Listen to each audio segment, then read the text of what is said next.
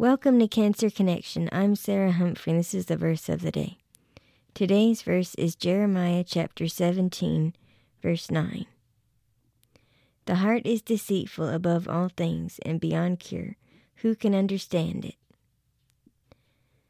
This verse reminds me that I cannot trust my heart, but I can only trust in the Lord.